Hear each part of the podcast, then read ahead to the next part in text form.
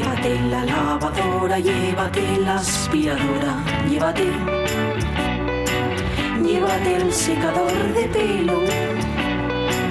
Llévate el horno microondas, el casete, la olla express, pero la radio es mía.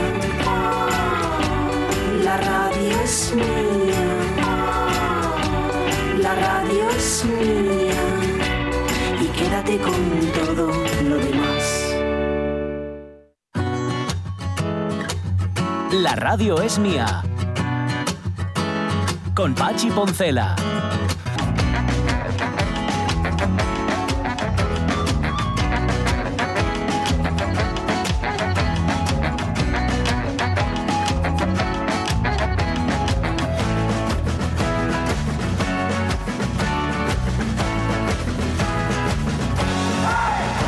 12 y cuarto de la mañana, como se suele decir, y es completamente cierto, la dirección no se hace responsable de las opiniones vertidas en este programa. Es que dice Cristina que se, se ha sentido decepcionada por la intervención pro-taurina de nuestra invitada. Hombre, es que si se dedica a comentar toros, pues evidentemente pro-taurina va a ser.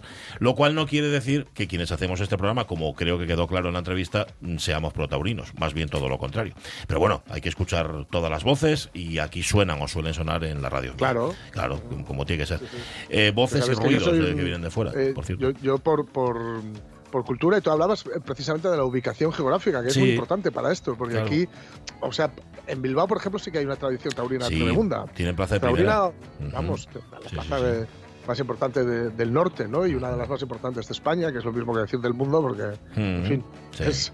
eh, mm, para bien o para mal, yo diría más bien lo, lo segundo, pero Sí. eh, eh, la tauromaquia solo tiene lugar aquí, ¿no? Sí, Pero, ¿sabéis que Eso, yo por, por porque en Valladolid sí que hay esta tradición. ¿vale? Mm. Ah, sí, Eh, mucho, mucho, he, he mucho. conocido mucho este, este mundo y he estado en dehesas y, he- y he, visto, y he visto, efectivamente, em, hay algo innegable en lo que dice, lo decía nuestra, nuestra invitada y la amiga de, de Isma, Ujú. que es la belleza de- del animal en, en el campo. Eso sí. es absolutamente innegable. De Ujú. verdad que yo es, es una de las cosas más impresionantes que, que- que he visto jamás. Ujú. O sea, es, es- es realmente bonito, del mismo modo que es realmente bonito, algo que ya os he comentado en alguna ocasión, que es ver cómo les dan de comer y les quitan la cara de...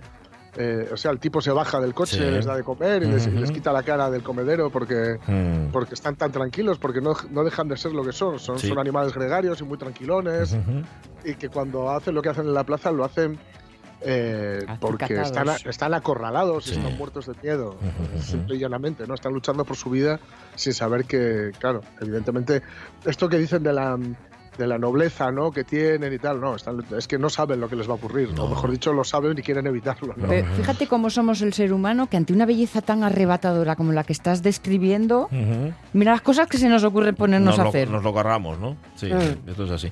No sé, yo creo que tiene que ver mucho, mm, en mi, en mi caso, ¿eh? desde luego, Mm. con incomprensión. Yo he ido a la plaza un par de veces, no, le, no le vi mucha gracia. Yo creo que tiene, me haría gracia el toro en la dehesa, pero desde luego lo que hacen en la plaza En la, gracia en la ninguna. dehesa ya os digo yo, y además se están reconvirtiendo ahora mismo las dehesas, Ujú. y, y las hay que son, digamos, casi parques temáticos, Sí.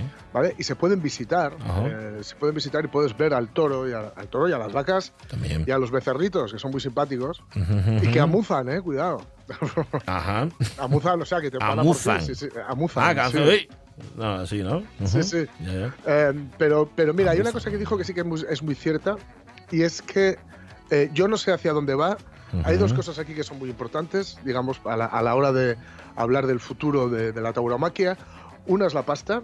eh, Sí. y ojo, no hablo de lo de las subvenciones, porque las subvenciones también, la otros, otras formas de... A mí no me parece que sea em, una forma de cultura, pero sí que desde luego es algo que tiene que ver con la tradición, ¿no? Ujú. la tauromaquia. No, no hablo de las subvenciones porque muchas, muchas otras formas están subvencionadas también, Sí. con lo cual este no es el camino para criticarlos. Ujú. Em, yo creo que hay, hay un gran problema que es que eh, en un sistema capitalista el toro no vale para nada. Ajá.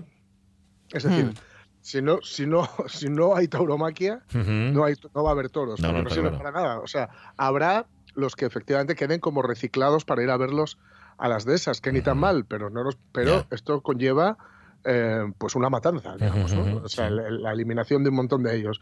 Y luego he de decir una cosa que, que- que es cierto que está cambiando y que puede ser una luz y que para mí es, es muy esperanzador Mm. porque dice mucho de cómo ha cambiado, cómo hemos cambiado como país. Mira que, te- que nos, quedan, fal- que nos quedan cosas, ¿eh? nos Sí. quedan muchísimo.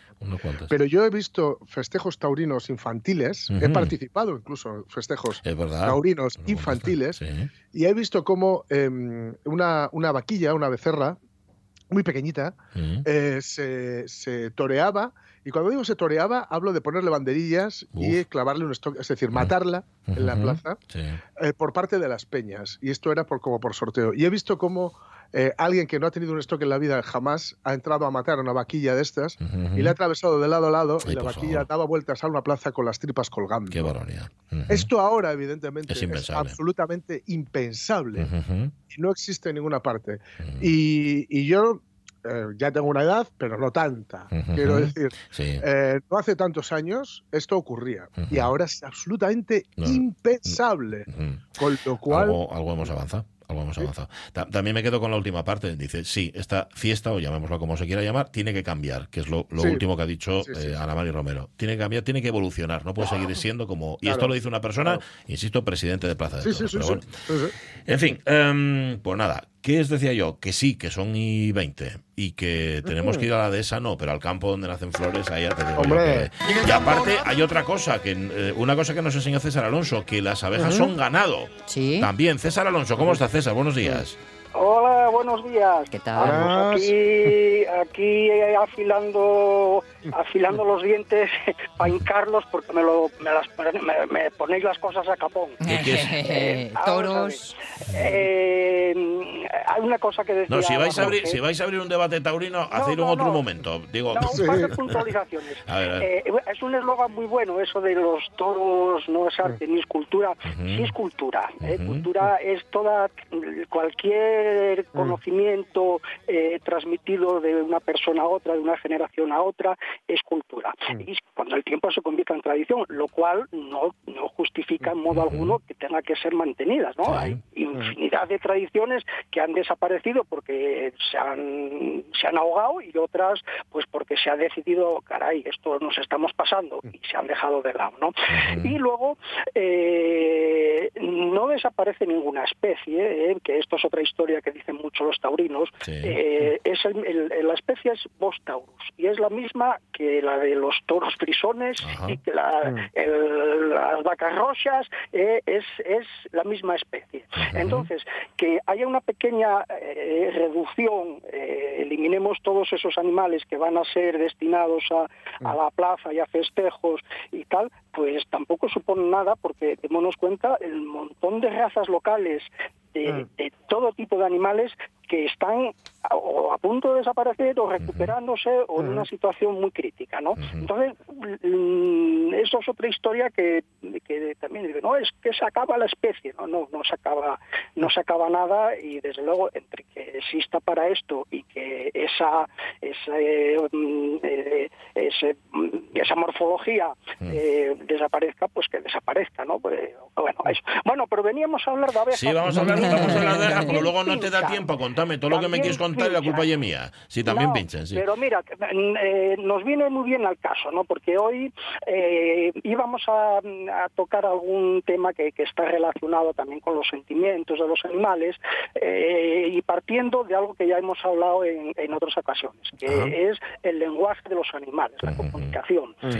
Aquí en muchos programas hemos, hemos contado cómo las abejas se comunican dentro de la colmena, por ejemplo, para dar indicaciones de dónde hay alimento o dónde hay agua o dónde hay un sitio bueno para que se meta un enjambre que, que va a salir. ¿eh? Ellas mm, llega la exploradora, eh, al- Sí. la Dora, la exploradora, al- a la colmena, hace, hace una, un baile, puede ser circular o en forma de ocho, Sí. según va bailando eh, vibra más o menos, va dándoles una prueba a las que les rodean de lo que trae en el buche para que sepan qué es lo que tiene que buscar. Y con esas indicaciones comunica, eh, ya es una forma de lenguaje, les comunica a las otras dónde tienen que dónde, dónde tienen que ir. Bueno, eso es el, el conocimiento más clásico y el ah, que descubrió mm, eh, Carbon Fritz y que le, le valió junto con otros descubrimientos un Nobel compartido con, con, con Lorenz y, y otra persona. Sí. Y luego se ha sabido, por ejemplo, que cuando una abeja está haciendo esas indicaciones, si llega otra posterior Sí. que ha sufrido un percance Ajá. donde, donde la otra indica que hay que ir, Sí. intenta, par- intenta pararla. ¿eh? Por ejemplo, si se ha caído, eh, se ha enredado en una tela de araña o, o ha empezado a llover a chuzos, o Mm. tal, ¿eh? la que llega y sabe esa última noticia, eh, le indica a la otra que pare, que ya no, Mm. que ya no es el Mm. sitio ahora para... Aborta el mensaje. Ajá. Efectivamente, efectivamente. Y esto, pues, son insectos que tienen una vida mm, eh, muy corta, Sí. eh, pero bueno, son insectos sociales que necesitan comunicarse entre ellos, pues, para todas estas cosas. Otros los hacen, lo hacen mediante feromonas y luego, pues, claro, vamos acercándonos ya con, con animales, eh, ya no, si saltamos a los mamíferos, pues, pues nos encontramos también con infinidad de ellos que tienen diversas formas de comunicación, algunas muy avanzadas, y que desde hace mucho tiempo pues presenta una disyuntiva eh, entre los científicos que dicen que, que sí que tienen una capacidad de lenguaje y que lo que tienen es una capacidad de, de- de aprendizaje, eh, de dar respuestas eh, que, que les van a premiar, ¿no? Porque a un animal le premias cuando hace algo bien, pues aprende a hacer eso bien, pero Sí. no quiere decir que lo comprenda. Mm. Bueno, eh, eso está quedándose también obsoleto ¿No? Porque hay una visión eh, un poquitín ya más actual que, que es bastante o- o muy razonable, que es que, claro, como somos nosotros quienes nos empeñamos en buscar, necesitamos nosotros saber eh, por esa curiosidad innata Sí. que tiene el ser humano, necesitamos saber si los animales tienen capacidad de comunicación, si son capaces de manifestar eh, una lengua, eh, pues claro, lo que hacemos es buscar eh, nuestras propias respuestas, es decir, Claro. procuramos que se comuniquen con nosotros. Eh, claro, y eso ya es más difícil, porque es, es evidente que entre ellos sí se comunican, eh, eso, eso se sabe, bueno, hay todavía quien, hay, hay quien, quien porfía en que no, bueno, es una... eh, en fin, hay, hay gente que, ya sabéis, los no. terraplanistas, ¿no? Sí, sí, bueno, ya. Y toda la gente que hay por ahí. Eh, y, y ahora pues pues la, la tendencia que hay en las, en las investigaciones sobre la comunicación de animales es mm, no tanto conseguir que se comuniquen con nosotros, que no, no, se, no se ha abandonado, pero sí descifrar eh, el lenguaje que utilizan entre ellos. ¿no?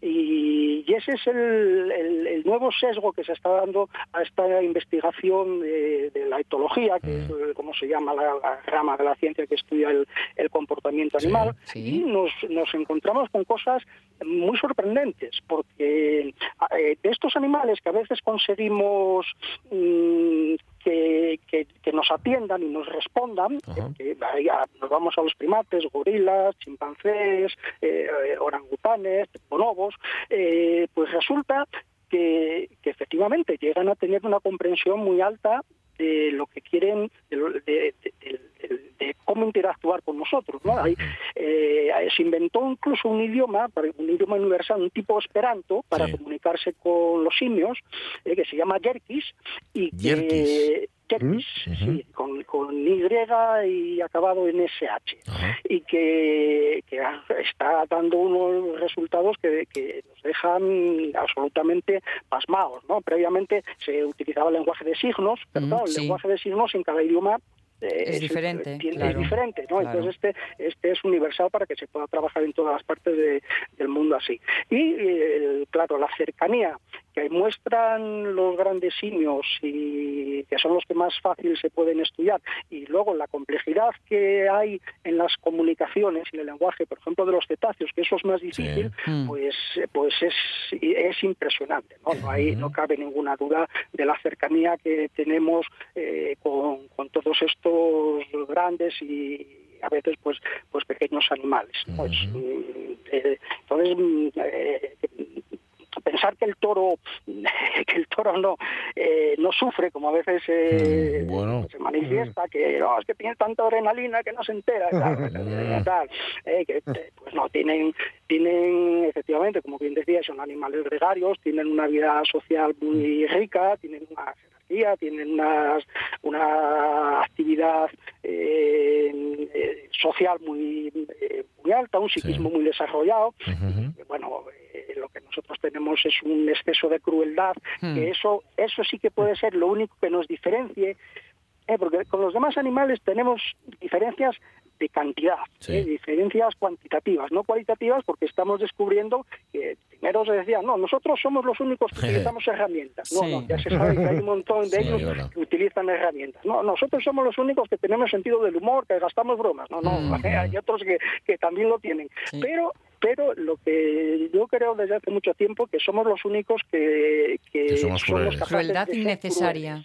Efectivamente, porque por muy brutal que pueda ser, por ejemplo, los chimpancés son muy- pueden ser muy agresivos y muy Sí. brutales, eh, pues eh, es eso es- está exento de esa crueldad, que es ese disfrute que tenemos de Sí, el- haciendo sufrir a el otro, ¿no? sufrimiento ajeno. Ujú. Y bueno, no me, habe- no me habéis dicho nada, ni, ni- qué? Me, me dejasteis hablar, ¿qué, qué estabais mirando? No, estábamos ¿eh? escuchando atentamente. Yo, si quieres, resumo, te, si quieres, te resumo lo que me dijiste. Todo, te lo puedo contar todo. no, Los bueno, jerkis, bueno. todo, todo, todo. Estoy No, al no. día. Estoy al día. Sí. Bueno, pues... Oye, pues ¿tenemos, ¿tenemos zorro rojo hoy o qué? Sí, sí, tenemos, tenemos un episodio que lo hemos situado en un mes de marzo como este, con nieve como este, que todavía queda nieve por ahí. Cuando queda mucha nieve por ahí, Sí. y tú sabes a qué espera esa nieve, y alguien dice, no, a otra nieve. Eh, entonces, todavía nos queda algo de invierno, Sí. y hacía, verdad que hacía unos cuantos años que no venía así, tampoco es para morirse, pero bueno, es un invierno ya un poquitín más con trazas de, Sí. de invierno, ¿no? Hace un par de años Filomena trajo algo, pero bueno, verdad. Sí, sí. fue, eh, fue un ramalazo. Pues sí, tenemos eso, una historia del amigo del zorro rojo que estamos, ya Sonia y yo vamos a donar, ya dijimos, al colegio de logopedas cuando, Muy esté, bien. cuando esté finalizado. Sí, señor. Y, Para que hagan prácticas, ¿no? con, sí. con esas difíciles R's que, a mí tanto venga. me cuesta pronunciar, pero que Sonia lo hace, lo hace Me también. encanta, me encanta que César diga lo de las De las R's, Porque las lo lleva con un poderío. Sí, señor. Me Vamos con la historia. Vamos allá. Venga, va.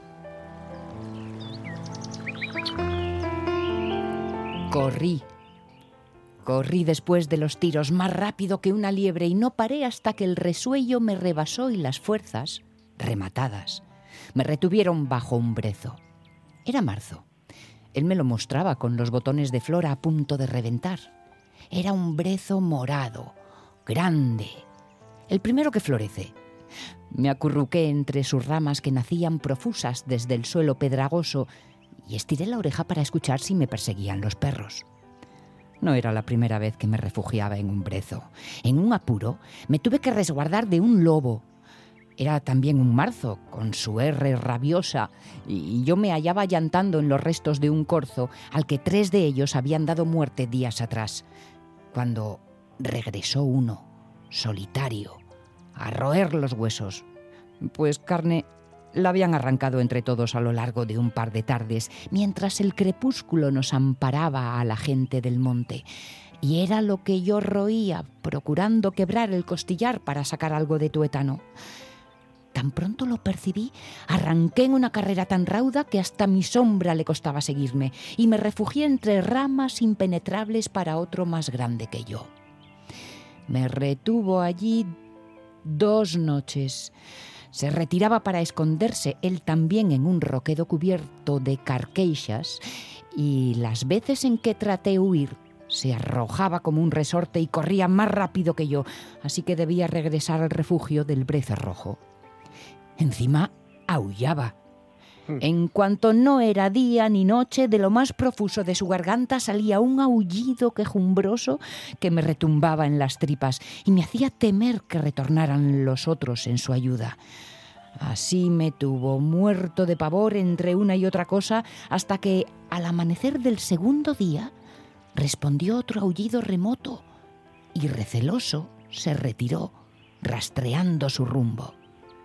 Y recomponiéndome del aprieto, todavía los pude escuchar toda la noche, el uno alejándose y la otra acercándose, porque sí, era el amor lo que tanto apremiaba al truán, que prefirió irse lleno de hambre negra que seguir aguardando a agarrarme.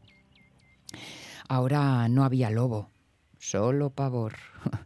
Y esperé dentro del brezo hasta la tarde venidera. Luego recorrí los caminos de los hombres, explorando hasta hallar lugares sin nieve. Y en la noche rasa y cristalina reconocí cercano el gañido de una zorrita en la que el amor había recalado. Así que respondí y fui, fui en su dirección. Pero no era mi territorio, mi reino de zorro, y otro gañido de un joven raposo me provocó una repentina parada.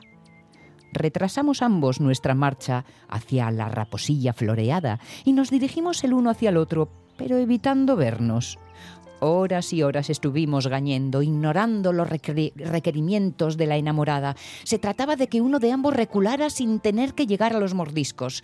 Y fue un servidor quien reconoció que podría ser derrotado si en ese tris nos viéramos. Así que, con el ulular del cárabo arropando la penumbra con su misterio y eterno tremo, Retrocedí mientras recordaba que otra zorrita me esperaría allí arriba, cuando replegara la nieve como otros años. Pero no ocurrió así. A mi regreso otro raposo robusto ya emparejaba con ella. También nos enfrentamos ruidosamente durante varias noches y también comprendí que ya no volvería a sentir los arrumacos y arroyos del amor y que mi futuro era solitario a perpetuidad. Ay, qué ironía. De rapaz Recorrí quebrados, horcajos, llanuras y frondas, y ahora que la decrepitud me arropa con su terca recompensa de paz, me encuentro desterrado de ella, regresando a los quebrados, horcajos, llanuras y frondas donde quizá una sombra de las que dejaba atrás cuando corría raudo pueda estar esperándome y me permita acabar los meses con R que me enfrentan. No te preocupes que el raposo solo bien se lambe. Oh, a ver, también te digo, si estaba acostumbrado a, triunfar. A, triunfar y de repente ya no, pues oye, la, decrepitud que a todos nos espera. todo llega. Sí, así. Y sí, pues esto de la R, eh, bueno, gracias Sonia por verlo también. Que, bueno, eh, recuerdo, a mí me tocó la escuela cuando daban leches. Sí. Y, estábamos dos que pronunciábamos mal la R. Y en una ocasión el maestro tercero se caprichó con darle guantazos al otro, que pronunciara, que pronunciara, y claro, el otro no sabía, no podía pronunciar. Y cuando se cansó, dijo, ahora voy yo. Pero no, no, se, se, quedó, ahí la cosa y bueno, nunca más era aquella, ni logopedas, ni logopedos, ni no, no había nada. Yo, pero si yo cuando era crío, vosotros también, ¿fuisteis al pediatra alguna vez? No, no, Bueno, sí, en, mi casa, en mi casa teníamos uno, sí, pero estaba medio tuerto, no había manera. Teníamos uno para todos. Bueno, en mi casa teníamos un cociente intelectual para todos, no te digo más. Eh, repartíamos entre todos los hermanos. César Alonso, gracias. un gran abrazo. Un abrazo para todos. Cuídate. Hasta luego. Adiós. Repartís bien porque era un cociente con mucho compago. Era así, había como buff, pero no creas, era 100 a repartir. Bueno, um, está Rafa, ¿no? Sintonía, por favor. Sintonía.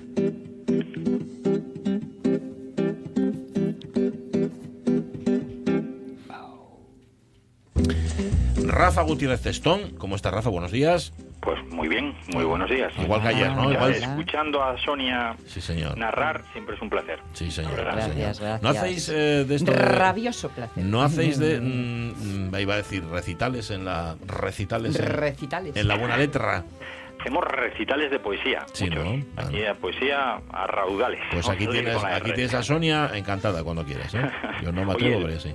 aprovecho que para hacer un poco de publicidad que el, jueves tengo aquí a un autor de primera división ¿Mm? Champions, que ah, viene Benjamín Prado. Ah, hombre, ah, tienes. Se te pondrá eso de bote en bote. Vamos, a reventar. Mi señor, bueno, a reventar pero hoy traigo a otro de primera división. Sí, está por ahí. Lo tenemos aquí. Eduardo Romero, autor de Cómo va a ser la montaña un dios. Eduardo, ¿cómo estás? Muy buenos días. Hola, buenos días. Que editas editorial a la que tenemos especial cariño. No me digas tú por qué, Rafa, que es Pepitas de Calabaza, Pepitas, ¿no? Sí, sí, que es una editorial estupenda.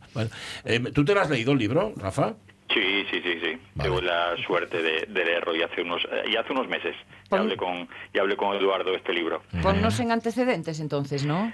Pues mira, eh, yo voy, voy, a con- voy, voy a ir a Aitana Castaño con sus hijos de humo y lo que está haciendo. Hablamos también de Hijos del Carbón de Noemí, de Noemí Sabugal. Hay otra sí. autora, Abel, Aparicio, que sacó el, el ¿Dónde está nuestro pan? Historias de minería, historias de, de algo que ya no existe. Y yo creo que Edu, Eduardo Romero en este caso, en cómo va a ser la montaña un dios, vamos también a una historia de minería, pero desde un trasfondo más social y sobre todo da un salto.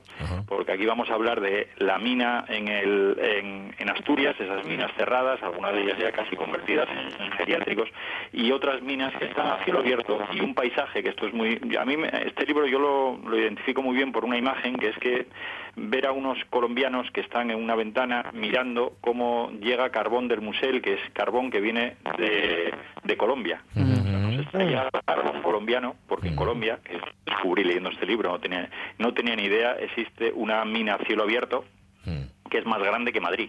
Mm. Hola, la. Madre de. Dios. Sí, sí. Entonces la historia que la historia que nos va a contar Edu, Eduardo Romero en este libro es un poco el paralelismo entre esas dos entre esas dos situaciones de, de la minería. ¿no? ¿Cuánto hay, Eduardo, de, de real y cuánto de ficción en cómo no va a ser la montaña un dios? Mucha realidad, entiendo.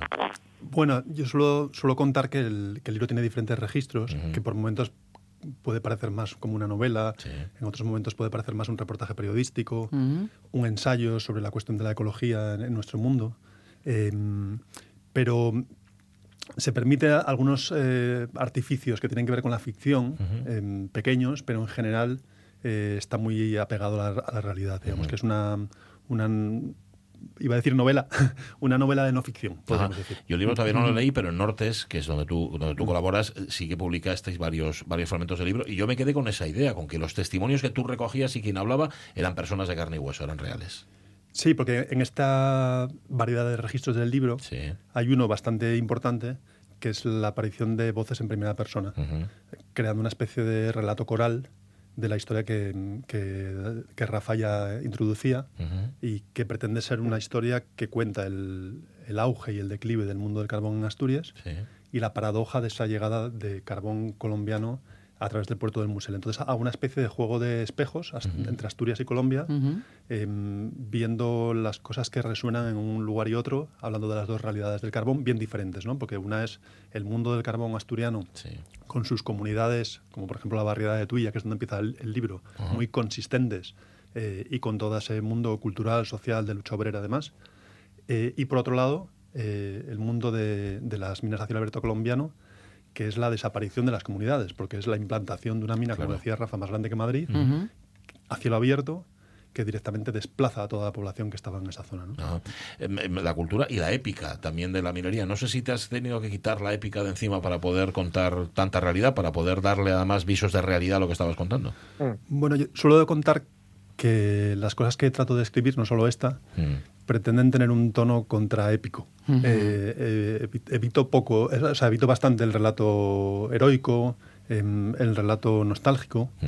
O sea, lo que he intentado es hacer un- una historia abierta para que la gente piense en torno al capitalismo fósil, Sí. eh, presentando estos dos escenarios, mm, con mucho respeto y valorando mucho, eh, por ejemplo, en Asturias, toda esta cultura eh, obrera y minera y todas las experiencias de lucha, solidaridad, creación de comunidad, pero a la vez siendo capaz de no hacerlo desde la nostalgia Claro. del capitalismo industrial, Claro. sino desde la crítica a los efectos que eso eh, tiene a escala mundial. ¿no? Hay un poco de ceguera con eso, bueno, de ceguera o de, ¿cómo se dice? Cuando la, la- tuertez, Mirada corta en todo decir, caso, mi- ¿no? mi- mirada corta Mm. sí, aquí en Asturias con respecto a eso. Es decir, la épica nos ha podido un poco cuando hablamos de minería.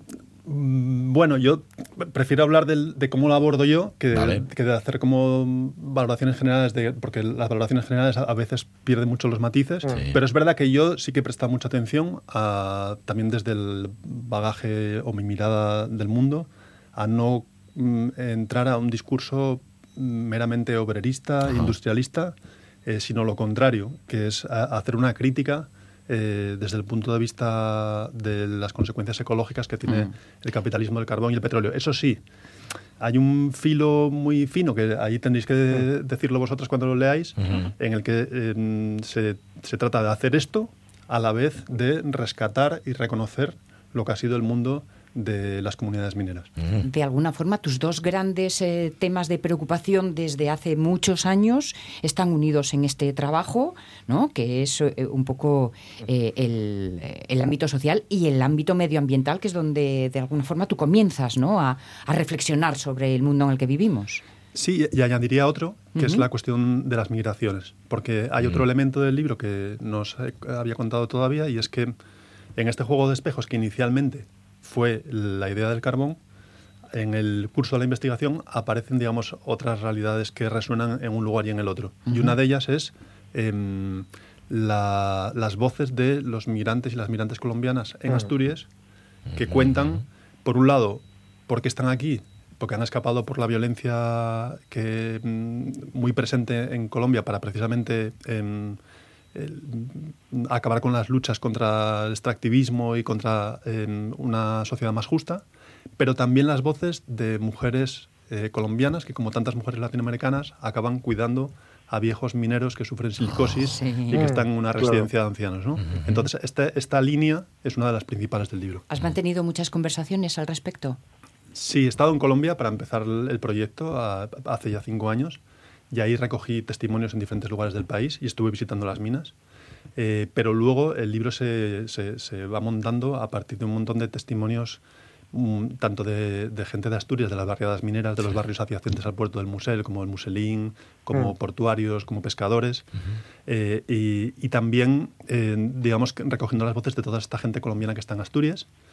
Eh, no penséis en una entrevista, o sea, que yo voy a un sitio con un papel y boli y entonces le hago una entrevista a no sé quién que me han dicho que me puede contar. Sí. A veces puede pasar eso para completar algún hilo narrativo, pero en general es más bien que, digamos, en, en- en mi vida, en mi experiencia eh, so- también social, acabo conociendo a, a gente con la que hay una relación de confianza grande previa y que acaban contando historias en espacios muy informales. que No son, se ha- no son historias elaboradas, entonces, son confesiones de estómago. Sí, más bien. O sea, no, no, no, no tiendo a hacer entrevistas de pregunta-respuesta, sino más bien es eh, espacios, como digo, que, que- en los que se genera esa confianza en la que mm, me van contando cosas que después, con su permiso, yo intento traer a la historia que estoy trabajando en el libro. Rafa, ¿qué fue lo que más te gustó de cómo va a ser la montaña un dios?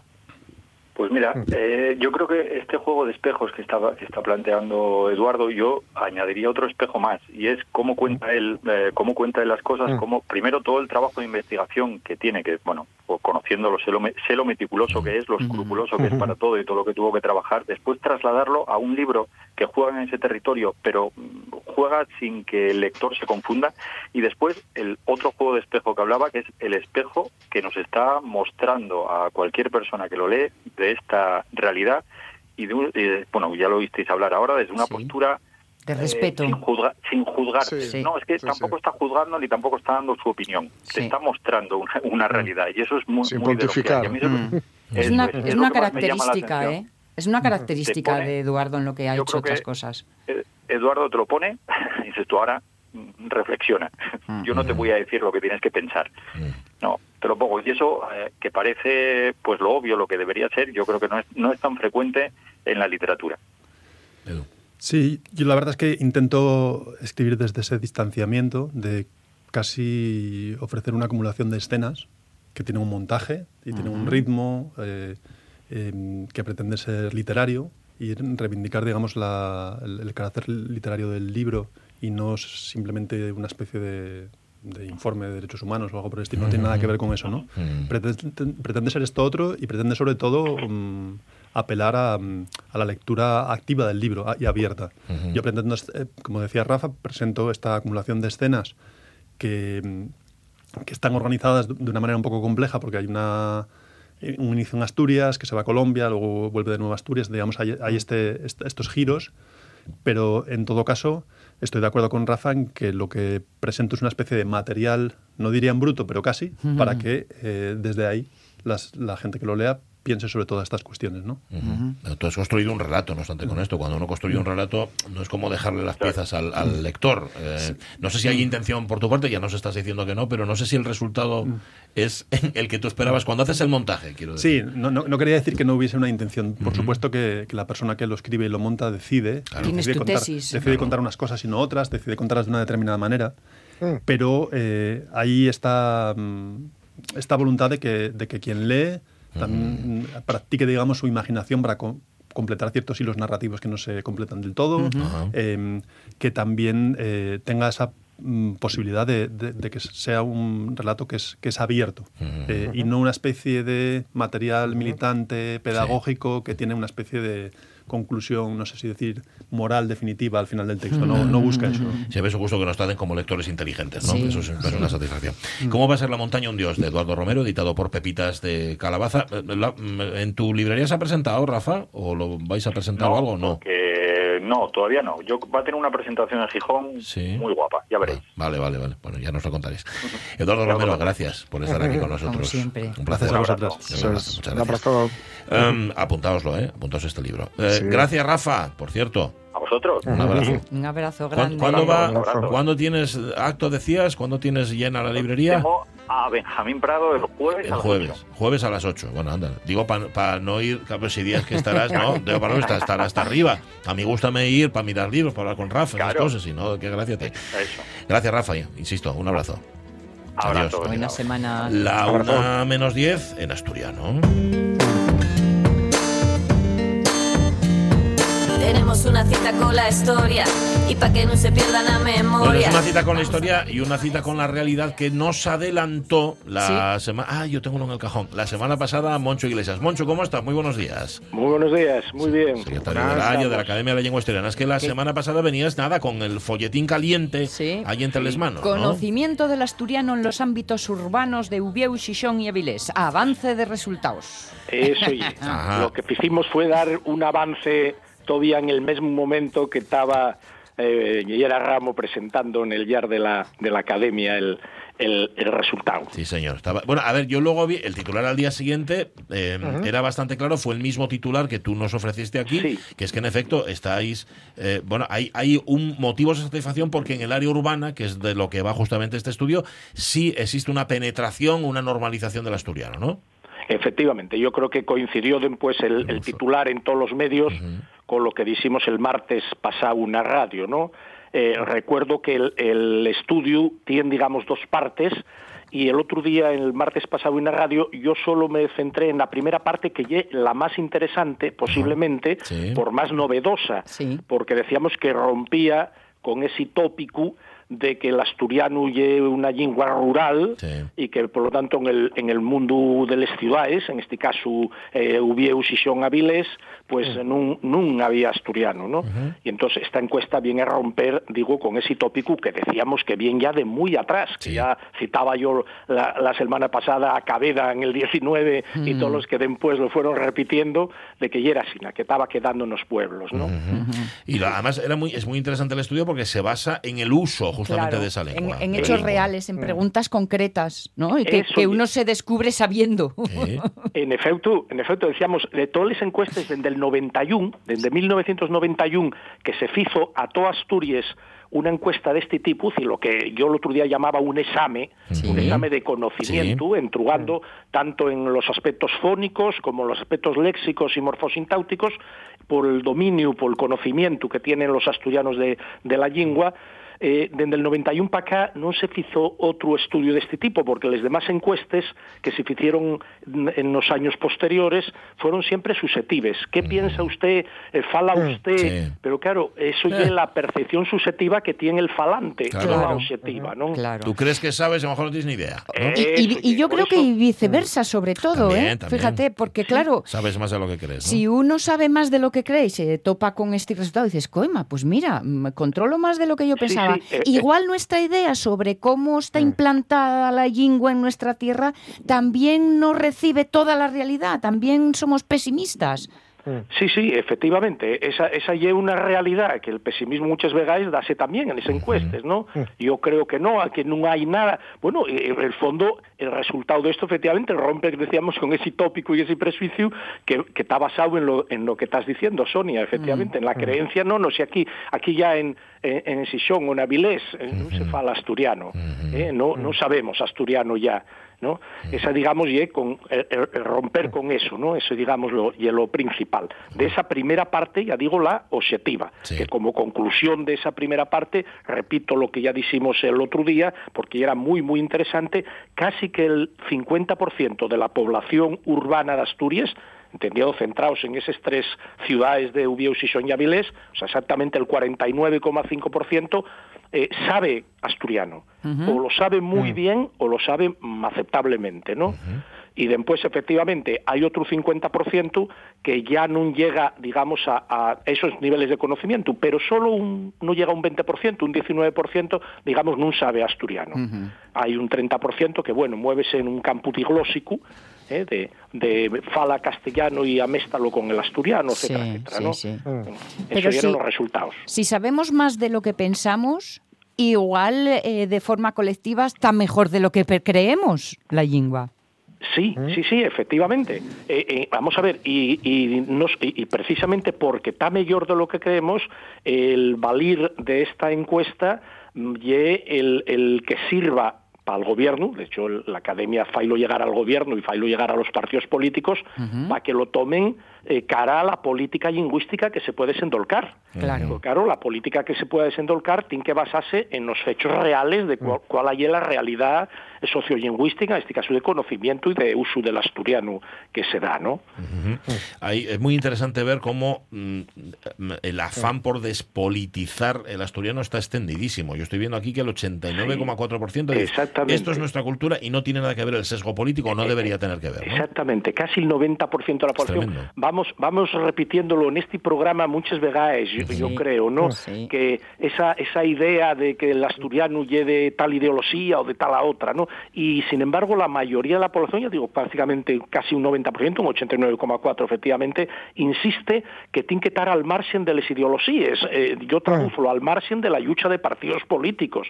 Es decir, que hay un patrimonio cultural fundamental de Asturias y por lo tanto no puede entrar en esa, en esa pelea política. Después en la pelea política entrará el cómo se aplica las políticas concretas y por lo tanto los fondos y los perres que hay que poner para ello, ahí entrará una, una lucha política, pero lo que lle en la idea de que la lengua y un patrimonio cultural tenía que estar al margen.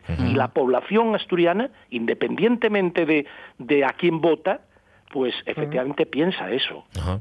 Eh, entramos una duda aquí, fíjate, hablando de escolarización, hay un casi 60% que dice debe estudiarse como una asignatura de carácter cultural.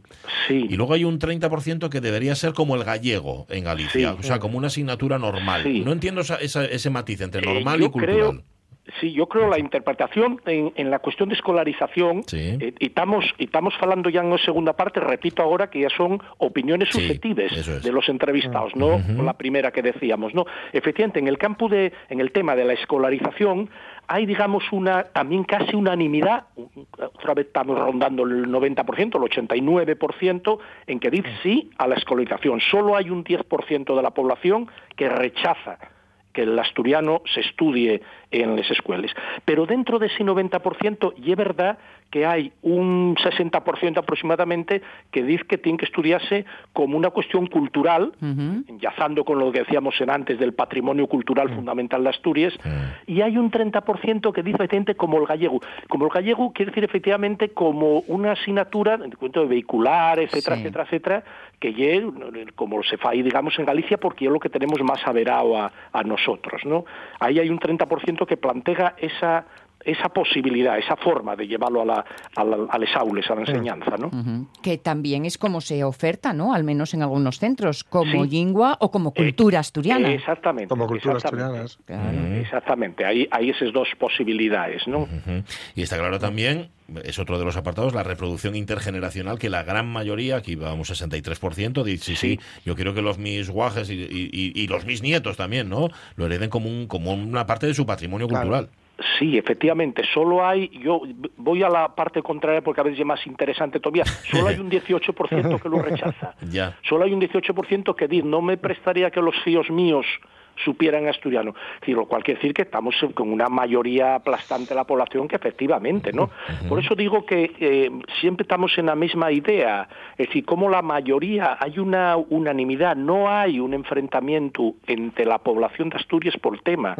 Lo que luego puede haber es el, ritmo de aplicación o, o las formas de aplicación, pero en la idea primera y general hay siempre y encuesta tras encuesta una casi unanimidad, una mayoría aplastante. ¿no? Chico, pues para pensar todos, todos lo mismo, anda bien que nos dan la lata con el tema entre unos y otros, ¿eh?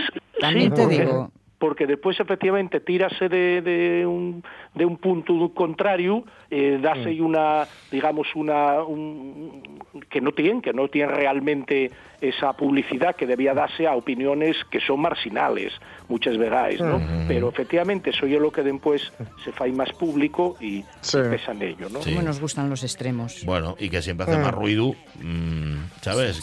los menos siempre hacen más ruido que los más, los más están callados, los de menos siempre... Vale. En fin, eh, desde luego interesantísimo y, del que se sacarán además consecuencias y conclusiones este conocimiento de la historia en los ámbitos urbanos, este estudio que presentaba y hoy ampliaba la semana pasada Laia y hoy aquí Moncho Iglesias pues nos ha detallado un poquitín más. Moncho, gracias y un abrazo. Gracias a vosotros, un abrazo. muy, muy, muy interesante. Y muy interesante también, sobre todo me encanta eso de que lo hayan hecho preguntando cosas concretas. Sí, ¿Cómo llames tú a la lluvia menuda? Exacto. Orballo, que por cierto yo creo que está cayendo ahí fuera, que lo sepáis. Marchamos, las, la una ya, les noticias. Mañana a las 10 volvemos. Sonia Villaneda, Jorge Alonso, José Rodríguez y Pachi Poncela. Ahora el tren de RPA y antes les noticias. Adiós.